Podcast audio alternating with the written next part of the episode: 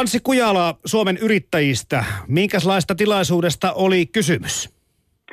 No tässä oli tarkoituksena aloittaa tämmöinen koko vaalikauden mittainen yhteistyö kansanedustajien ja heidän, heille nimettyjen nimikkoyrittäjien kanssa. Nimittäin ei tämä meidän vaikuttamistyö suomalaisten yrittäjien puolesta eduskuntavaaleihin tai hallitusohjelman syntymiseen pääty, vaan, vaan tarkoitus on niin, että, että yrittäjät pitää yhteyttä oman kansanedustajansa kanssa koko vaalikauden. Meidän tehtävänä oli siis järjestönä saattaa nämä aktiiviset yrittäjät ja kansanedustajat yhteen ja startata tämä yhteistyö tällä tilaisuudella.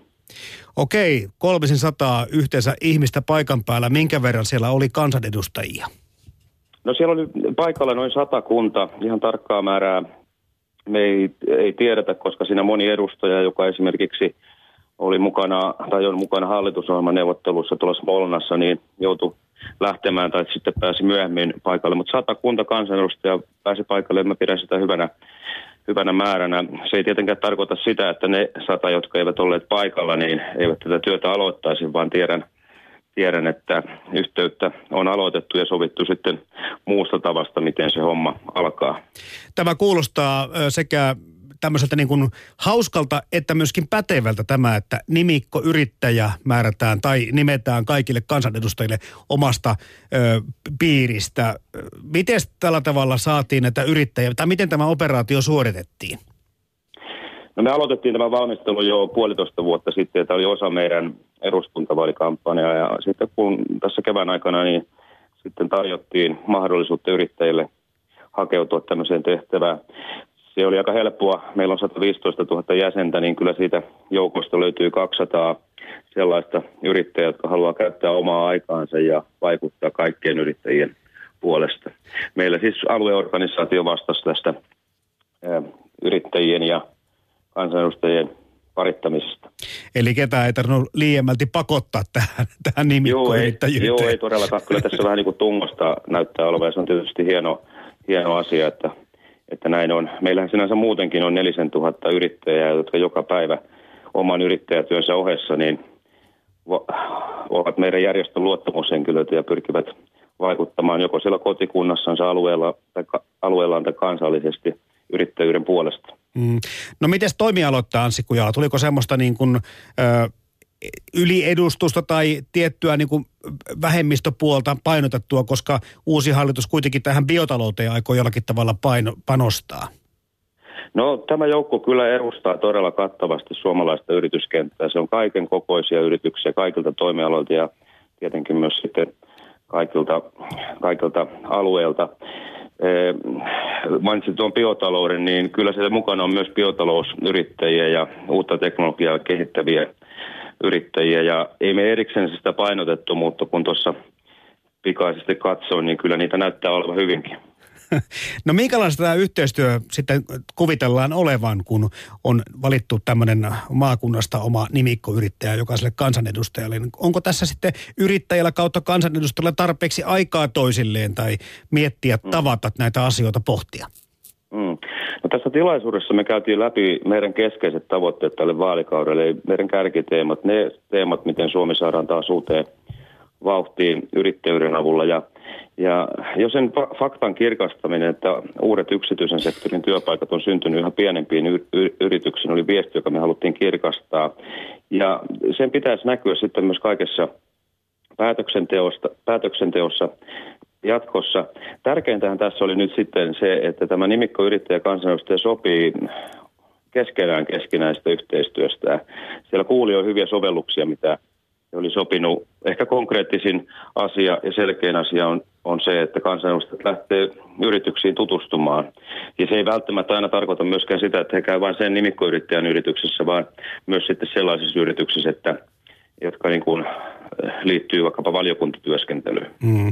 Hallitusneuvotteluja vetävä Juha Sipilän tavoitehan on siis 200 000 työpaikan luominen ja nimenomaan näille yksityisille aloille seuraavan kymmenen vuoden aikana. Ja tämmöisiä keskeisiä keinoja on vaikka työnantajamaksun alentaminen kahdella prosentilla määräajaksi ja lisäksi on puhuttu tämmöistä pienemmistä toimista yrittäjyyden edistämiseksi ja riskinoton kannustamiseksi.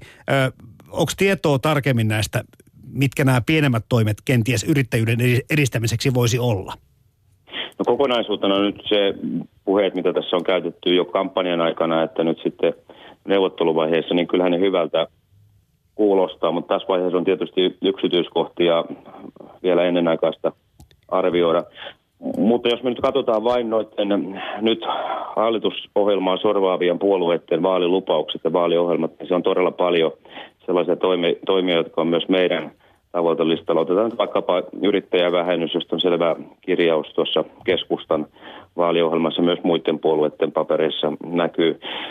Näissä hallitusta tekevien, tekevien puolueiden kansanedustajista, joita on 124, niin peräti 40 on yrittäjätausta, eli siis omakohtaista yrittäjäkokemusta. Ja kyllä me uskallan ennustaa ja toivoa, että tämäkin näkyy sitten sisällöissä ja niissä yksityiskohdissa. Hmm. On myöskin julkisuudessa puhuttu siitä, että säästölistalla olisi yritystukien ö, pienentämistä tai vähentämistä tai lopettamista. Tiedetäänkö hmm. tämä, että minkälaista tuista tai kohdennetusta tuista on kysymys? Niin, yritys- ja verotuista on aina vähän erilaisia käsityksiä, että mitä niistä lasketaan. Me on suhtauduttu sillä tavalla, että kyllähän tässä niin kun julkisen talouden haasteiden edessä, niin pitää tarkastella kriittisesti kaikkea toimintaa, eikä silloin myöskään niin kuin yritystuet voi olla sen ulkopuolella. Ei me tarkkaan tiedetä, tuskin kukaan tietää sitä, että mitkä, mitkä siellä korissa lopulta on, mutta meidän perusviesti on edelleen se, että, että niitä yritystuiksi laskettavia kohdennettaisiin erityisesti näihin työllistäviin PK-yrityksiin. Ja on varmaan Suomen kannalta tosi tärkeää, että oivalletaan se, että tämä PK-yrityskenttä saataisiin myös tekemään omia tuotteita vientiin. Eli se pitäisi peräti tuplata se määrä, miten PK-yrityksillä on vientiä. Tämä kyllä vaatii sitten panostuksia tuotekehittämiseen, kansainvälistymiseen, myyntiosaamiseen ja niin edelleen.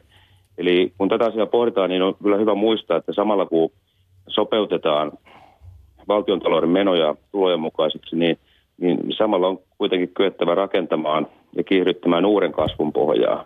Mm. Ei ole helppo homma, mutta tehtävissä kyllä. Joo, Suomen yrittäjä varatoimitusjohtaja Anssi Kujala. Olisikin tietysti kiva kuulla tähän puhelun loppuun, että onko olemassakaan semmoisia nopeita tai niin kutsuttuja helppoja keinoja parantaa sitä yrittäjän asemaa sillä tavalla, että se alkaisi talouteen vaikuttaa niin kuin nopeasti eikä kymmenen vuoden kuluttua? No kyllä verotus on aina se kysymys, että kannustava verotus, joka kannustaa myös sitten riskinottoon, menestymiseen ja työllistämiseen. Mutta sitten kyllä joka ei välttämättä kovin nopea keino ole nykyjärjestelmissä, niin kyllä tämä työmarkkinoiden uudistaminen, se, että mahdollistetaan uusien työpaikkojen luominen, on tärkeä asia. Me on esimerkiksi esitetty tämmöistä koulutussopimusta, jossa mahdollistetaan yrityksille paremmin nuorten työllistäminen ja ammatillisen osaamisen tarjoaminen siinä samassa yhteydessä. Eli, e, eli tota, kyllä se ydin löytyy kyllä lopulta aina sieltä verotuksesta.